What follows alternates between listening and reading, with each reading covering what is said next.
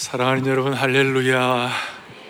오늘도 변함없이 본당에 들어오시면 상록수를 상징하고 푸른 감람나무를 상징하는 우리 푸른 나무들이 이렇게 있는데요. 제가 이걸 놓고 기도하는 것은 우리 온 성도들, 저와 우리 모두에게 변함없는 은혜를 주십시오. 청청한 신앙을 주십시오. 상록수 신앙을 주십시오. 흔들림 없는 은혜를 베풀어 주옵소서. 그런 마음으로 이 푸른 나무들이 있습니다. 사랑하는 교회 여러분, 어떻게 하면 한결같은 신앙을 유지할 수 있을 것인가? 좀 부하내동하지 아니하고 한결같이 살아갈 수 있을까? 한결같은 신앙을 어제나 오늘이나 영원 통일 하신 그 하나님과 함께 살아갈 수 있을 것인가? 오늘 거기에 대한 중요한 주제 하나를 어떻게 하면 이 원한을 극복할까? 원한을 어떻게 다룰까? 여러분 살아가면서 상처와 원한이 전혀 없는 인생이 있다고 말할 수 있습니까? 나는 살아가면서 한 번도 상처나 원한이 없었다. 손 들어 보세요. 있으시다면 천년 기념물입니다. 한 번도 없었다. 뭐 그런 분은 있겠어요?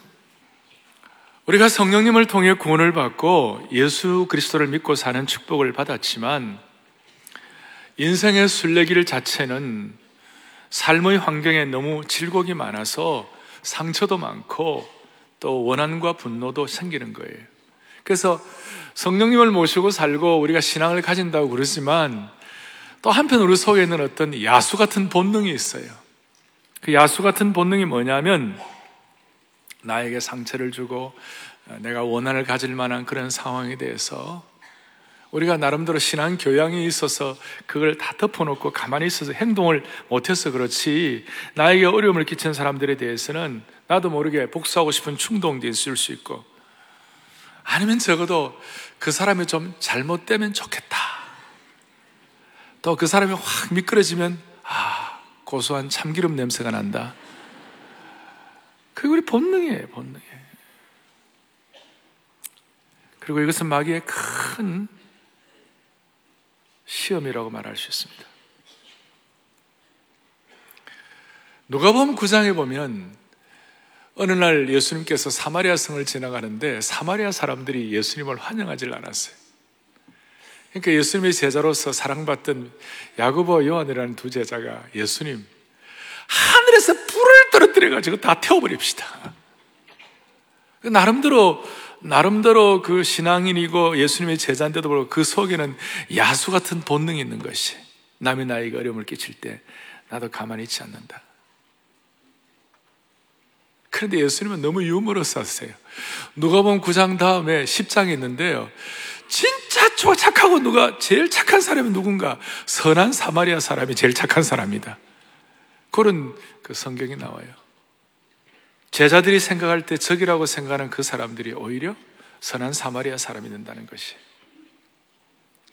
그리고 이 야스 같은 본능이나 원한 같은 것은 다 어디서 비롯되느냐? 우리의 마음에서 시작되는, 마음밭에서 시작되는 거예요. 큰 배라 할지라도 그 배를 항해하는데 그 배가 항해하는데 그 배를 움직이는 것은 키잖아요. 키를 움직이는 것처럼 우리의 마음이 우리의 인생의 바다를 항해하는데 우리의 마음이 키 역할을 하는 것이.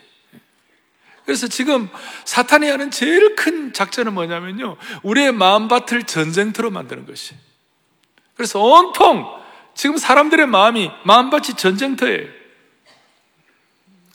에베소 6장 16절에 보니까 하나님께서 영적 전쟁을 할 때에 영적 마음밭을 어떻게 잘 다스리라고 하는가 하면 6장 16절에 있는 말씀을 한번 보시죠.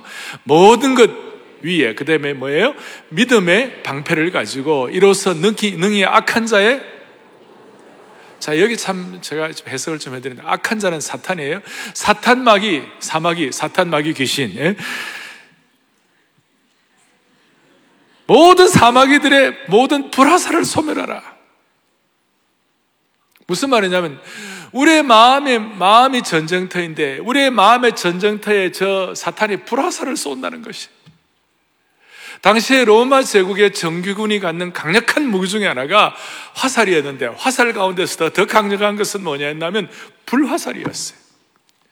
불화살 끝에다가 기름을 묻히고 거기에다가 손목 이래 가지고요 수천 발의 불화살을 가지고 성에다가 막 공략하고 날려버리면 불화살을 쏘아대면 거기에 막 불이 다 타고 불구덩이가 되고 그 다음에 뭐 어떻게 보면 재앙도 그런 재앙이 없어요. 화재와 생명의 위협을 받게 되는 것이. 영적 전쟁의 관점에서 볼 때에 사탄이 불화살을 성도들의 마음속에 막 쏘아대는 거예요. 그 화살의 끝에다가 원한의 불, 분노의 불, 질투의 불, 상처의 불을 붙여가지고 우리의 마음을 막 초토화시키는 거예요. 성도들의 마음, 예수 믿고 구원받았다 할지라도 그 마음을 참담하고도 비극적인 전쟁터로 만드는데 사탄은 최고의 전문가예요. 그리고 그 불화살을 불화살을 통해 나타나는 현상들이 뭐냐? 나는 절대로 저 사람 용서할 수 없어. 용서할 이유도 없고 열 배로 갚아줘야 돼.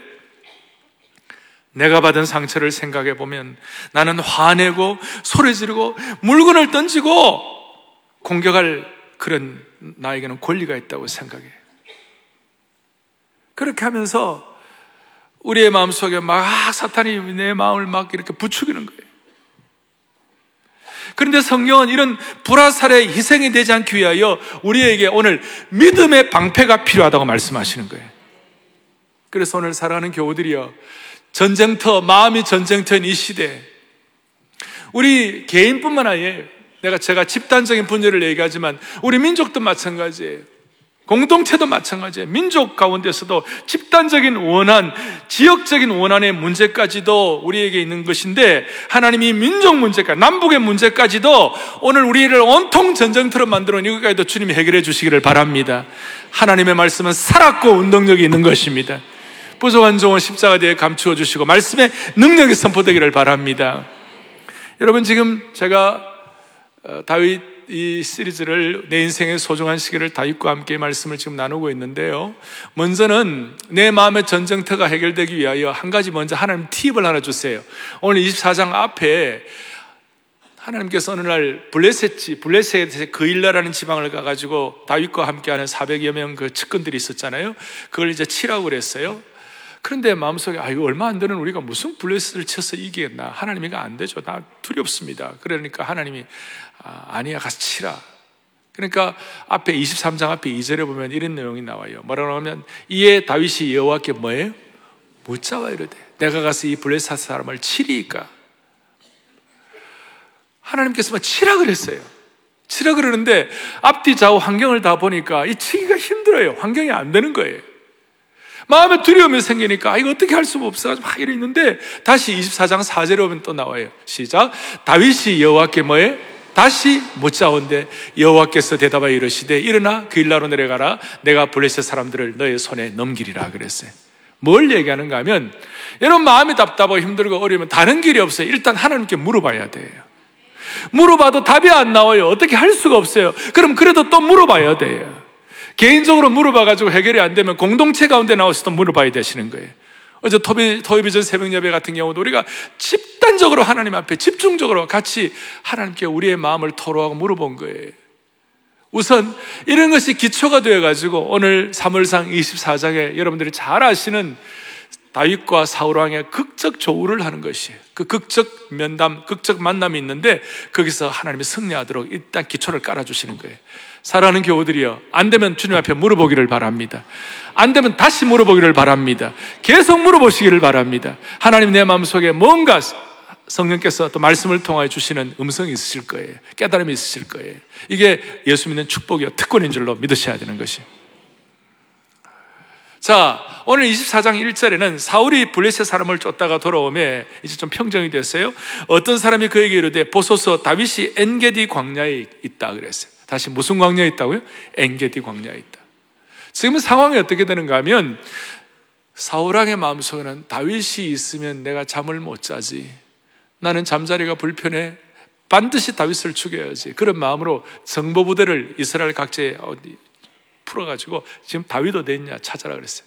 그러니까 정보 부대 중에 쭉 다니다 보니까 아 다윗이 지금 엔게디 그, 그 지역에 가 있구나 하는 그걸 이제 딱 이렇게 정보를 잡아가지고 사울 왕에 보고를 했어요. 다윗이 지금 엔게디 쪽에 있으니까 거기 잡으러 가면 된다고. 그러니까 이절에 보니까 사울이 온 이스라엘에서 택한 사람 몇 명을 데리고요? 3천 명 추적 부대를 만들어 가지고 3천 명을 거느리고 다윗과 그의 사람들을 찾으러 들렴소 바위로 갔다. 들렴소 바위 또 엔게디 그 어, 엔게디란 곳 이름은 그 염소의 샘이란 그런 뜻이 있는데 하여튼 그 지역에 이제 어, 사울왕이 다윗을 찾으러 간 거예요. 죽이려고 한 거예요. 근데 이제 엔게디라는 곳이 오늘 엔게디라는 곳을 좀 마음에 집중했는데 다윗의 생애 가운데서 도망다니다가 지금 이 엔게디에 열두 번째 도망다니던 이 상황이었는데 열두 번째 도피처였는데 이 장소가 참 좋은 장소였어요. 엔게디는 지중해를 내려다볼 수 있는 언덕에 있고 전망대가 좋았고 엔게디는 사막 광야에 광야에 있었지만 거기는 오아시스가 있고 거기는 폭포가 있고 샘이 있고 또 거기에 굴이 있는데 그 굴에는 뭐 많을 때는 뭐 천 명, 오천 명, 만 명이 함께 숨을 수 있는 그런 막 그런 그 어, 어, 석회암으로 구성된 그런 굴이 있어요. 제가 지금 이스라엘에 계신 우리 김성호 목사님 거기 지금 가 계셔서 엔게디에 있는 그 사진을 좀 부탁을 드려요. 그러니까 엔게디에 있는데 엔게디에 있는 엔게디 전경을 보시겠어요. 그 사막 지역인데 광야 지역인데 저런 정역이 있고 오아시스예요. 그게 폭포가 흘러요. 또 거기 샘도 있어요. 거기에 이제 큰 굴이 있는 거예요. 저런 저런 이제 굴이 있는데 가까이 보면 저 안에 500명, 1000명, 100명, 뭐 5000명씩 있을 수 있는 그런 굴이 있는 거예요. 그게 거기에 오늘 들염소가 있다는데 염소 한 마리가 있다. 근데 저게 다윗이 나중에 보면 참 쉼 있는 장소였어요. 근데 이제 저게 다윗과 400여 동지들이 같이, 측근들이 같이 있는데 사울 왕이 다윗을 죽이려고 삼천명 부대와 함께 추적해서 와가지고 다윗을 죽이려고 하는데 잠깐 자기에게도 좀 이렇게 용변이 필요하고 좀 쉴 곳이 필요해가지고 어느 굴 속에 들어갔어요. 들어간 그 굴이 마침 누가 기다리고 있었느냐? 다윗 다윗과 400명의 일행이 딱 굴 속에 있는데 사울은 거기가 자기가 쉴 장소인 줄 알고 가서 이제 용변을 보고 쉬는 거예요. 그러니까 사람이 자기가 쉴 장소라고 생각하지만 사실은 죽을 자리가 많아요. 예. 죽을 자리가 많은데 자기가 쉬는 자리인 줄 알고 그렇게 있는 거예요. 근데 그 순간 이제 다윗과 그 측근 다윗의 측근들이 사절에 보니까 다윗에게 뭐라고 얘기하는 이런 얘기를 해요. 사절에 보세요. 보면 다윗의 사람들, 다윗의 사람들은 다윗과 함께하는 측근들이에요. 다윗에게 이르되 보십시오. 여호와께서 다윗 당신에게 이르시기를 내가 원수를 너의 손에 넘기리니 너 생각에 좋은 대로 그에게 행하라 하시다니. 하나님 말씀을 인용하는데 잘못 인용하는데 하여튼 뭐라고 얘기하느냐면 측근들이 뭐냐? 다윗의 부하들이 아 하나님이 이제 기회를 주셨습니다. 너무나 멋진 기회를 주셨습니다. 뭐냐? 이 사울을 사울의 짐에 실어 두라는 우리가 사울을 죽일 수 있는 절호의 기회가 되었습니다 그럴 때 다윗이 일어나서 죽이지 않고 사울의 겉옷 자락을 가만히 베니라 그랬어요 이제 여기에 아주 다윗의 신앙의 역사의 분수령이 되는 것이. 여기서 만약 여러분 다윗이 사울을 등 뒤에서 칼로 죽였다면 다윗의 신앙 역사는 끝나는 것이었어요. 다윗은 여기에서 승리를 한 것이에요. 그런데 측근자들의 조언은 뭐였냐면 사울을 지금 죽여야 합니다. 또 능히 죽여도 괜찮지 않습니까? 당신을 얼마나 괴롭혔는데 죽여야 합니다. 사랑하는 여러분, 좋은 자들의 말이라고 다 들으면 안 돼요. 아내가 아무리 말을 잘해도, 물론 대한민국은 아내 말을 잘 들어야 생존을 합니다만은, 그 또 남편 말이 아무리 중요하다 하더라도, 가족들, 측근자들의 아무리 말이 중요하다 하더라도, 그 조언의 내용이 생명을 살리느냐, 죽이냐에 대한 원칙에서 어긋났을 때는 조심해야 되는 것이에요. 성경에 좋은 조언자가 있어요. 모세에게 이드로 같은 사람은 좋은 조언자였죠. 그리고 그 나아만 장군의 여종의 조언은 참 좋은 거였고 또 신약의 가말리엘의 그, 어, 그 조언들은 좋은 조언이었어요. 근데 아주 나쁜 조언들도 있어요. 측근 가운데. 압살롬에게 있어서 아히도벨은 아주 모략가였는데 아히도벨의 조언은 자기도 죽고 압살롬 죽이고 이스라엘 백성 다 죽이는 그런 일이 일어났어요. 그리고 하만이라는 페르시아의 총리의 아내가 당신을 뭐 이렇게 당신 앞에 절하지 않는 사람은 저 우리 집에 장대 세워가 다 죽입시다. 나쁜 조언이에요. 근데 측근의 조언의 키는 뭐냐면 제대로 된 조언은 조언의 핵심이 뭐냐면 사람을 살리느냐 죽이느냐의 조언의 수준이 달려 있는 것이에요. 사랑하는 여러분, 저나 여러분이나 평생 우리 서로 살리는 일에 축복이 있기를 바라는 것이에요. 그래서 지금 다윗의 그의 신앙의 원칙은 뭐냐? 6절에 나와 있죠. 뭐라고 나와 있어요? 다윗의 신앙의 원칙은 24장 6절, 오늘 요절 같은 것인데 뭐라고 되어 있어요? 자기 사람들, 자기 측근에게 다윗이 이르되 내가 손을 들어 여호와의 기름 부음을 받은 내 주를 치는 것은 여호와께서 금하는 것이니 그는 여호와의 기름 부음을 받은 자가 됨이니라 그랬어요. 다윗이 얘기한 핵심이 뭐예요? 하나님이 세우신 지도자에 대해서 내가 한 번에 등에서 등에서 칼을 꽂지 않겠다. 딱 하나예요. 하나님께서 이와 같은 신앙 원칙을 다윗에게 주심으로 말미암아 다윗이 이 원칙을 그대로 순종하는 그 상황 때문에 다윗의 역사가 새롭게 시작된 것이고 다윗 왕국이 펼치게 된 것이고 다윗의 기적을 체험한 것이 할렐루야. 오늘 저와 여러분들의 하나님께서는 우리 나름대로 갖는 분명한 신앙 원칙이 있기를 바랍니다. 오늘 여기서는 하나님께서 기름 부음 받은 지도자를 등에서 칼을 꼽지 않는다는 것이에요. 그리고 그 원칙이 통해 가지고 이제 이제 사울이 굴 밖으로 나왔고 그 다음에 이제 다윗이 사울에게 이런 고백을 하는 것이에요. 뭐라고 나와 있습니까? 자, 7절에 다윗이 이 말로 자기 측근들을 금하여 사울 자기뿐만 또 측근들이 또 나, 내가 아니면 측근들이 괴롭힐 수 있다는 것, 측근들이 죽일 수 있다는 걸 깨닫고 그러면 안 된다고 말하고 난 다음에 이제 7절 뒤에 사울이 쉬고 일어나 굴에서 나가 자기 길을 가니라. 그러나 8절 보세요. 그 후에 다윗이 일어나 굴에서 나가 사울 뒤에서 외쳐 이르되 제 생각에는 외쳐가지고 그 벤, 옷, 옷자락을 벤 그것을 다 들고 사울왕이여 이거 보이지 않습니까? 라고 말할 것 같은데 아니에요. 정말 눈물 나는 시간이에요.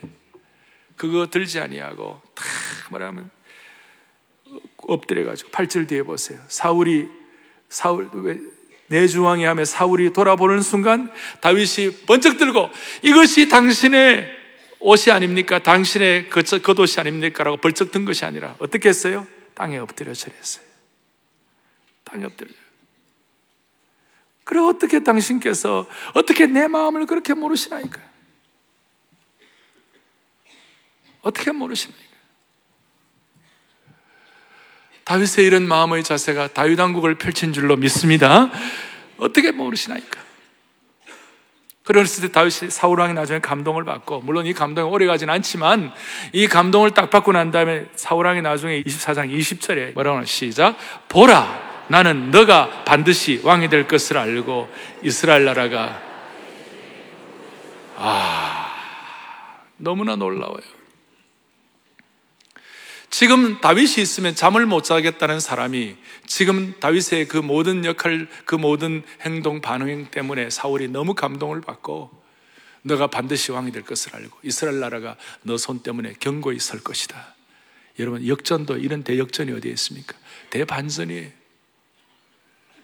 여러분, 다윗이 사울을 등 뒤에서 칼로 찌르고 사울을 배에서 복수한다고 누가 뭐라 그랬어요? 세상 사람들은 그거 당연하다고 생각할 거예요. 그러나 그 순간 자기 나름대로 신앙 원칙을 가지고 내가 하나님이 기름 부음 받은 자를 뒤에서 찌르지 않겠다.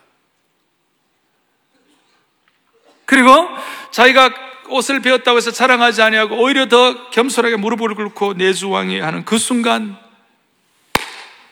누가 의사 누가가 사도행전에서 고백하기를 다윗은 내 마음에 합한 자이다.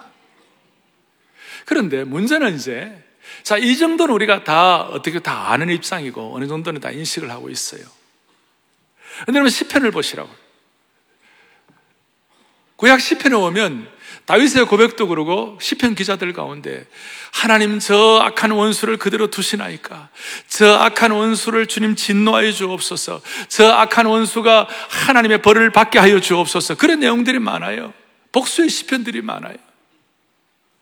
그러면 이런 문제들은 어떻게 해석을 할 것인가? 다윗은 여기서는 이렇게 대단한 참 뭐라 그럴까요? 용서와 참음과 겸손을 가지고 반응을 했는데 많은 다윗의 시편에 오면 주여 내 원수를 가만히 두지 마옵소서 이렇게 하는데 그건 어떻게 하면 좋을까? 거기에 대해서 소위 시편에 있는 복수 사상에 대해서 제가 이렇게 생각을 해보았어요. 또 마음속에 해석을 하는 가운데 주님이 주신 은혜가 있어요. 뭐냐면 저놈 그냥 가, 죄송합니다. 저놈 가만히 두지 말고 주여 저도 좀 참기름 냄새 맡고 싶습니다. 저도 좀 꼬시네 하고 싶습니다. 그냥 이런 마음이 막 생길 때는 너 마음대로 기도하라는 거예요. 다른 말로 하면 하나님과 1대1로 있을 때는 여러분 오늘 이렇게 말씀을 왜 이렇게 주목해 주세요? 이야 좀 숨도 안 쉬고 다들 본당뿐만 아니라 별관에서도 예. 그냥 여러분 마음에 너무 답답하고 상처받고 원한 있고 안타까운 그 상황이 그 상황이 됐을 때 소위 소위 하나님 앞에서 그냥 있는 대로 다 외치라고요. 예. 하나님 저놈 죽일 놈입니다. 나 참을 수가 없습니다. 하나님 하면 절규하고 안타까워하고 외치고 부르짖으라 이거예요. 그게 뭐냐? 개인적으로는 얼만지 그걸 하나님 앞에 토설하라 그거예요. 예. 하나님 앞에 다 개인적으로 단 옆에 사람 듣지 못하더라고.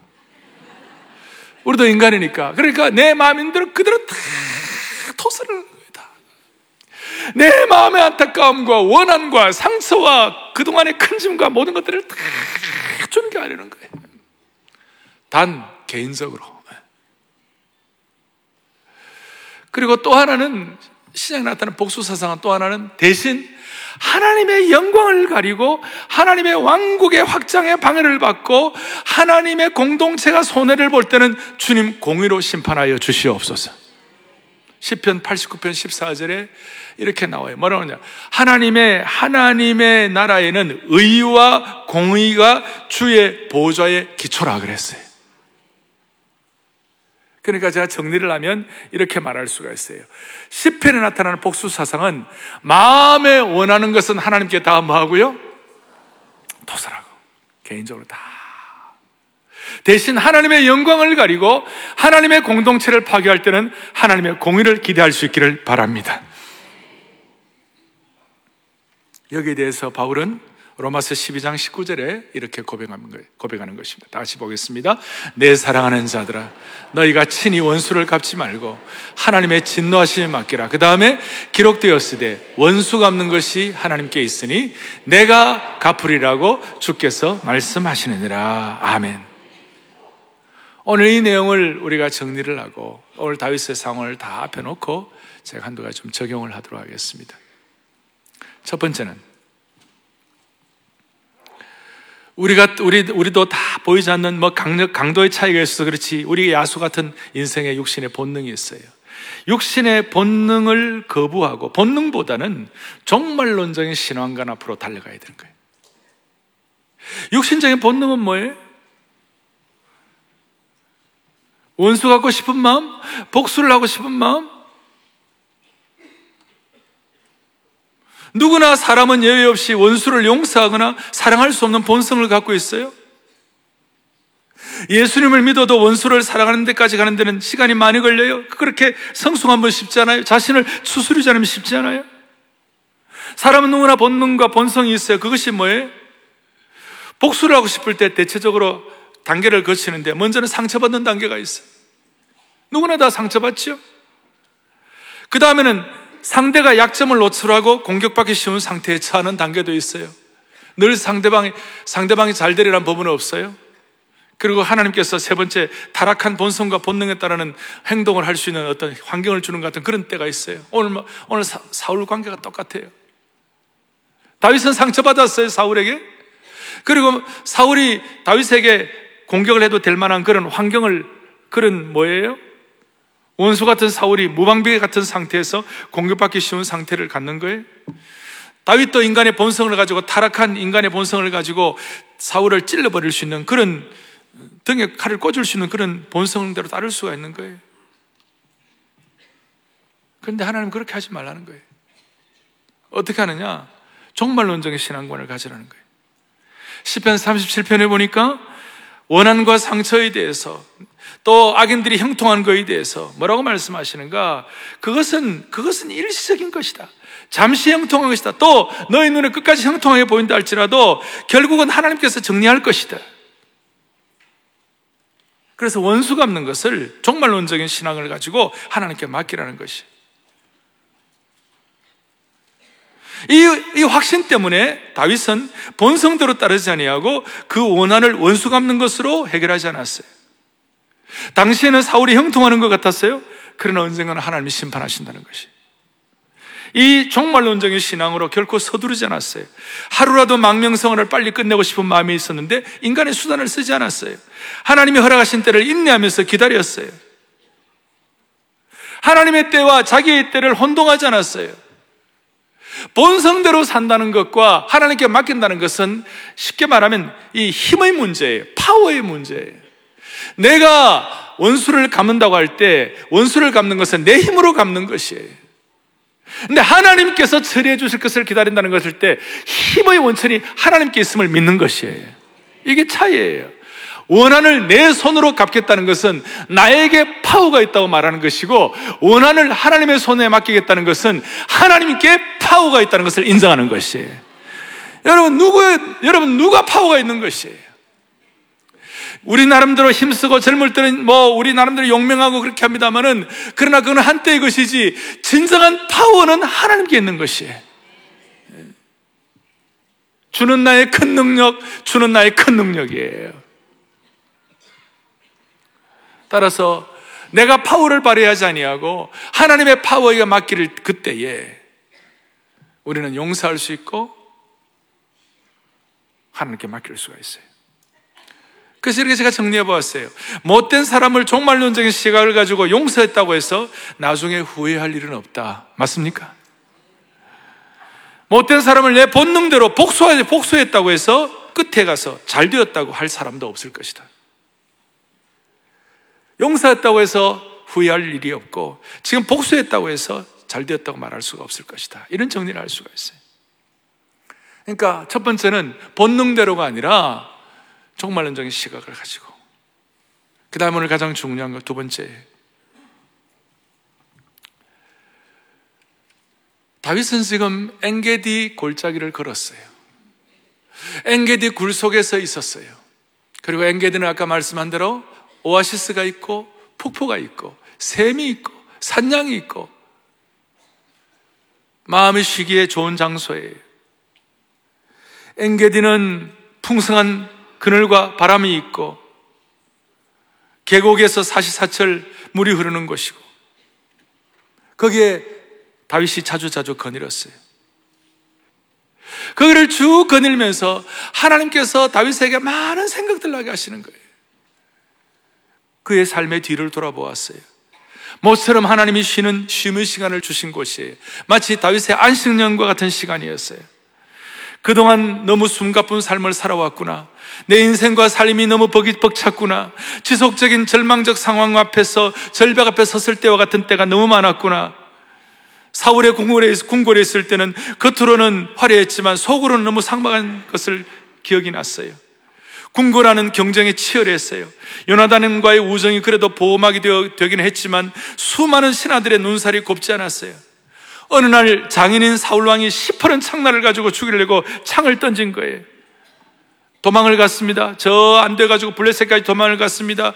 가드라는 곳에 블레셋 가드에 가서는 마치 미치광이처럼 흉내를 내면서 그 수염에 침을 줄줄 흘려야 되는 그런, 그런 비참한 상황이 되어서 그것도 기억이 났을까. 그때 겨우 목숨을 건진 것입니다. 앞에 23장에 아까 하나님께 못 잡아 가려가지고 그 일날 있는 블리셋을 살려줬는데 그 그일날 사람들이 다윗을 또 배신했어요. 이 광야 저 광야로 도피하다가 드디어 내가 열두 번째로 엔게디에 왔네. 그러면서 그 엔게디를 엔게디 골짜기에서는 절규하면서 자기의 마음의 안타까움과 고통을 완전히 하나님께 다 토설하고 엔게디 계곡을 거닐면서 그 원시적인 에너지를 받으며 하나님이 지으신 동산을 기억하면서 주님의 높고 위대하심을 찬양하는 가운데 희한 일이, 희한, 희한한 일이 벌어지는 거예요. 갑자기 하나님을 찬양하고 자기 인생을 돌아보면서 자기의 원한과 상처와 원통함과 자기의 마음을 마음에 들끓고 있는 복잡한 감정의 모든 혼합물들이 엔게디의 골짜기를 거닐며 그 풍성한 오아시스를 거닐면서 갑자기 뭔가 뻥 터지는 것인데 뭐가 터지는 것인가? 모든 짐들과 문제들이 다윗이 하나님을 찬양하는 가운데 그것이 다 날아가는 것을 경험하게 된 것이에요. 희한한 일이었어요. 엔게디 골짜기를 걸으면서 가만히 있는 것이 아니라 다윗은 하나님을 찬양했어요. 여러분 시편은 150편이에요. 150편 가운데 다윗의 이름이 다윗의 표제로 다윗이 썼다는 시편이 73편이고 또 표제는 아니지만 연결된 부분이 좀 더 많기 때문에 다윗이 반 이상을 썼어요. 근데 그 반 이상 쓴 다윗의 시편의 반 이상이 하나님을 찬양하는 찬양의 시예요. 복수와 아픔과 원한과 상처가 많았지만 하나님께서 다윗의 마음속에 뭘 주시는가 더 놀라운 찬양의 능력을 주시는 것이에요. 그리고 그 찬양의 능력을 통하여 엥게디 골짜기를 거닐면서 계곡을 거닐면서 하나님이 주신 오묘한 것들을 가지고 경험하면서 엥게디를 걸으면서 마음속에 있는 모든 짐들과 원한들과 이런 것들을 불순물들 이런 것들 혼합물들 떨치면서 그의 마음에 영적으로 뻥 터지는데 그것이 뭐냐? 주님을 찬양하는 순간 더 큰 은혜에 사로잡히게 된 것이에요. 더 큰 무엇에 사로잡히는 거예요. 그래서 오늘 우리가 원한과 아픔이 있을 때에 오늘 이렇게 말할 수 있습니다. 두 번째, 뭐냐면 하나님 앞에 원한과 상처가 있을 때 찬양을 통하여 영안이 열려가지고 하나님 나라의 더 큰 비전에 사로잡히는 축복이 있기를 바라는 것이에요. 하나님을 신뢰하고 감사하고 하나님을 찬양하고 뻥 터지면 인생의 가치가 상대화되는 것이 상대화된다는 말은 가치에 대한 기준이 달라진다는 것이 눈이, 눈이 달라져 보이게 됐어요. 마음에 큰 은혜가 임하니까 치유가 임한 것이에요. 치유가 임하고 더 큰 은혜를 느끼게 되니까 무슨 일이 벌어지는가 하면 갑자기 복수한다, 원한을 품는다, 그를 공격한다는 그것이 그냥 시시해져 버렸어요. 중요한 내용이에요. 복수하고 싶은 것이 시해지고 가치가 없게 느껴졌어요. 새로운 가치에 대한 눈이 열리니까 일시적인 보복에 대한 흥미와 가치가 없어져 버렸어요. 고상한 세계로 들어가게 된 것이 할렐루야. 제가 이 말씀을 준비하며 나는 어떤가? 내 앵게디는 어딘가? 내가 그래야 할 앵게디 계곡은 무엇인가? 아니, 우리 성도들이 평생 걸어야 할 엔게디가 어떤, 어떤 곳인가? 내 삶에 주님이 주시는 폭포와 샘이 있을 것이고, 내 삶에 그래도 아무리 힘들어도 지금 이 가을이 너무 아름답잖아요. 우리 주위를 한번 걸어보세요. 얼마나 아름다운 그, 이 주위를 자연을 걸으면서 내, 제 마음속에 옛부터 도움되시고 내 소망이 되신 주. 이 세상 풍파 중에도 늘 보호하신다. 아멘. 이 천지 만물 있기 전 주 먼저 계셨고 온 세상 만물 변해도 주 변함없도다. 3절 가사를 보면 주 앞에 그다음 뭐예요? 억천만 년이 한 날과 같도다. 이 가사 정말 잘 썼어요. 주 앞에 억천만 년이 한 날과 같도다. 이 세상 모든 일들이 다 잠시뿐이라. 더 큰 가치관, 더 큰 은혜의 눈이 사로잡히게 되면 더 큰 은혜를 받아버리면 복수하겠다는 것이 시시해지는 것이에요. 대답을 왜 안 하십니까? 복수하고 싶어 하면 시시해지는 거예요. 4절, 세월이 흘러가는데 인생은 떠난다. 이 인생 백령 살아도 꿈결과 같도다. 5절, 옛부터 도움이 되시고 내 소망이 되신 주, 일평생 지나갈 동안 주님 보호하여 주시옵소서. 그 순간 상대화되는 거예요. 옛날에 이거 하면 미칠 것 같았는데 이것이 내 마음속에 그 응어리 있어가지고 나를 미치게 괴롭혔는데 그것이 그냥 시시해지는 것이. 죽이려면 죽여라. 다시요. 죽이려면 죽여라. 그리고 그리려니 하는 거예요 그리고 하나님 앞에 찬양하면서 더 큰 비전에 사로잡히는 것이 이때부터 다윗에게 메시아니 킹덤 메시아 왕국의 비전을 보여주시고 메시아 왕국의 비전을 보여주시니 하나님께서 다윗 쓰시는 그걸 생각하니까 다윗은 그냥 그냥 원수 사울도 넘겨버릴 수가 있는 것이었어요. 사랑하는 여러분들이 인생을 살 동안 왜 즐거움이 없겠어요? 근데 그 즐거움 가운데 밤을 어떻게 주무세요? 여러분들의 마음을 사로잡고 있는 것은 무엇이에요? 그것 때문에 밤에 잠을 못 자잖아요. 근데 우리 영안이 열려야 되는 것이 여러분이 엔게디 계곡을 걸으시기 바래요. 앞으로도 걸으시기를 바래요. 그리고 원시적인 하나님이 예배해 놓으신 하나님이 준비하신 원초적인 하나님의 능력을 받아버리세요. 더 큰 은혜의 눈이 열려버리세요. 메시아 왕국의 눈이 열려버리세요. 우리는 우리 인생을 살아가는 동안 수많은 일들을 경험하며 내 자신을 추스르기도 쉽잖아요. 그런데 하나님은 우리에게 때를 맞게 대각성 전도 집해 주시고 태신자 작정을 나게 하시고 이거 다 하는 것도요. 사실은 누가 누가 어떻게 어떻게 된다. 이것도 있지만 더 중요한 것은 우리의 마음이 찬양하는 마음으로 내 영안이 열려가지고 더 큰 가치관에 더 큰 못에 사로잡혀가지고 하나님의 영광의 눈이 열림으로 말미암아 내가 지금 아등바등하고 있고 내가 상처받은 그 일이 시시하게 보일 수 있도록 하나님께서 우리를 세워주시는 것이에요 그런 차원에서 이번 태신자 작정은 하나님 앞에 눈이 열려 영안이 열려 나를 괴롭게 하고 나를 나를 공곡해 하고 나이가 큰 짐을 주는 문제들이 다 처리되는 그런 축복의 기회가 되기를 바랍니다. 여러분 인생은 하나님이 주신 마음밭 전쟁터인 마음밭이 하나님이 주신 마음밭으로 새롭게 기경되면 그것이 축복이에요. 하루하루가 축복이에요.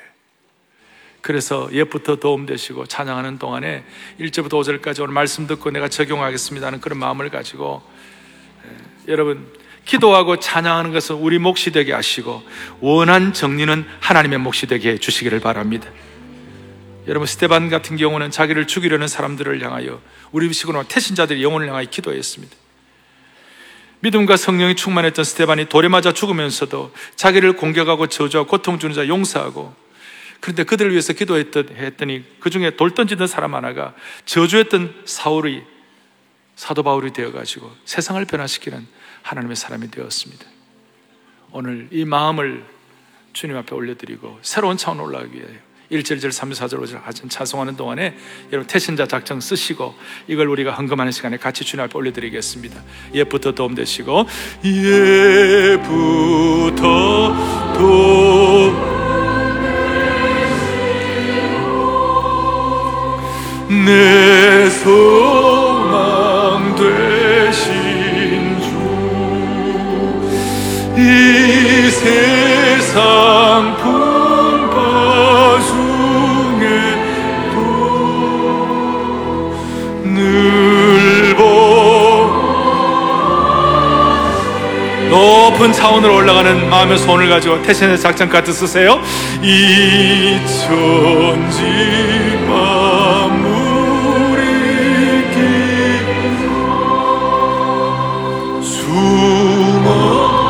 우리의 눈이 떠져서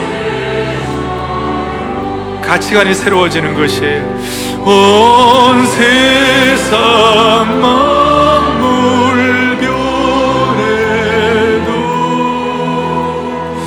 주변 없도다. 아멘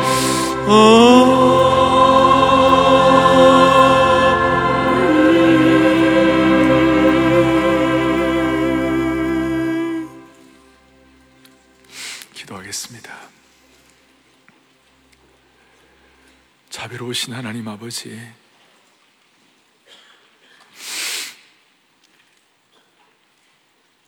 고통하고 아파하고 힘들어하고 짐진 것들이 더 큰 은혜를 받아 시시하게 보일 정도로 우리를 세워주시옵소서. 마음이 전쟁터인 이 세대에 이 말씀을 통하여 생수로 받아 그 갈증과 고통이 치유받게 하여 주시옵소서.